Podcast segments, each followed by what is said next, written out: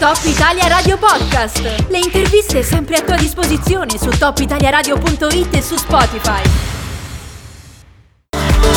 Chi segue la trasmissione sa benissimo quanto io sia affascinato dal Giappone, no? È uno di quei paesi di cui parliamo veramente molto molto spesso. In questo periodo ovviamente ne parliamo perché ci sono le Olimpiadi, ma normalmente ci occupiamo di quel paese perché mi affascina, perché ci affascina in quanto occidentali. Bene, oggi abbiamo la fortuna di essere in collegamento telefonico con una regista, lei si chiama Ai Nagasawa. Buongiorno, intanto ben trovata. Buongiorno, buongiorno. E Ai si trova in Valle d'Aosta in realtà, cioè ha fatto il percorso un po' inverso, no? Adesso tanti italiani sono a Tokyo per vedere le Olimpiadi, insomma, tanti no, qualcuno. Lei invece da- dal Giappone è venuta in qua. Cosa ci fa in Valle d'Aosta, Ai? Raccontaci tutto.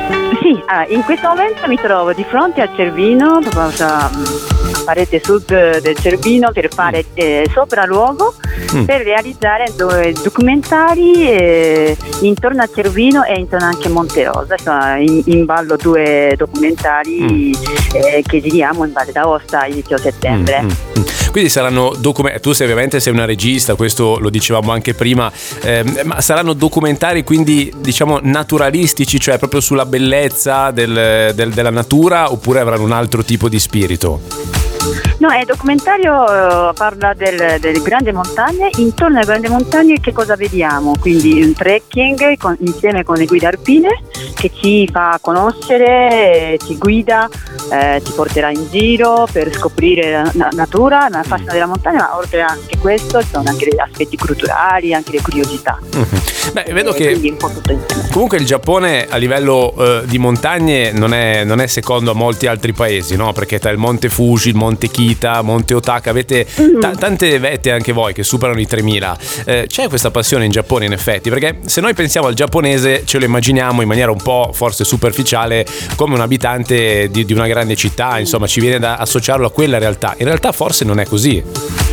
No, no, infatti effettivamente i giapponesi hanno tantissime montagne, specialmente trekking. Abbiamo anche un elenco di 100 montagne più belle del Giappone e tante persone cercano di fare queste 100 montagne in Giappone, no? come fare tipo non so, tutte le 4000 eh, che si trovano eh, diciamo qui nell'arco alpino. Un po' questo spirito e quindi tantissime persone da giovani fino anche a 80 anni, 90 anni amano tantissimo a fare trekking. Mm. Ma e senti, Mm. eh, ti chiedo ancora questa cosa, ma come mai proprio la Valle d'Aosta? Cioè, ehm, è una regione particolarmente conosciuta in Giappone oppure tu hai dei legami magari che ti hanno spinta fin qui?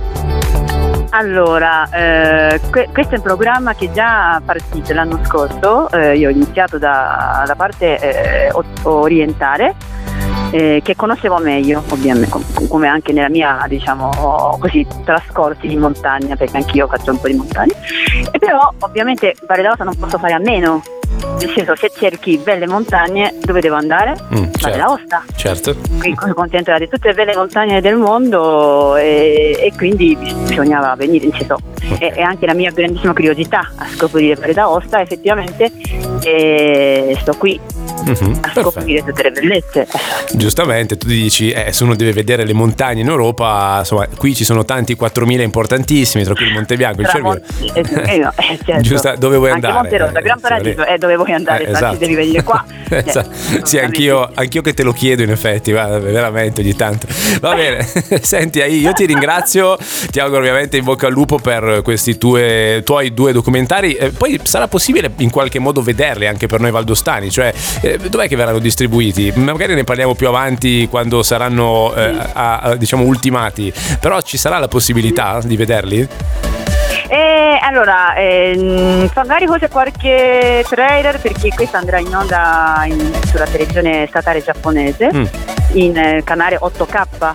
Mm. eh, quindi è anche tecnologicamente un po' complesso, però magari faranno anche versione insomma, HD, 4K e, e in qualche modo cerchiamo di farvi vedere, boh, lo so. Cioè, scu- scusami, ho, ho capito bene, la, la TV statale giapponese trasmette in 8K, ho capito bene? Esatto, sì, sì, Madonna. 8K. No, sai perché? Perché ho appena finito di lamentarmi della TV statale italiana che non sta facendo, non sta facendo vedere le Olimpiadi in streaming perché hanno dei problemi sui diritti televisivi. Televisivi, no? Sì, quella giapponese certo. trasmette in 8K, mi stai dicendo? Bene, Sì, per- sì, sì, sì, perfetto. hanno puntato sì, in questo modo. Sì, Eh sì, sì, certo, gi- giustamente. Il futuro, ragazzi, il futuro. Grazie mille a Ina Gasawa per la tua simpatia, la tua testimonianza. Buona giornata e buon lavoro. Grazie mille, grazie, arrivederci. Top Italia Radio Podcast. Le interviste sempre a tua disposizione su topitaliaradio.it e su Spotify.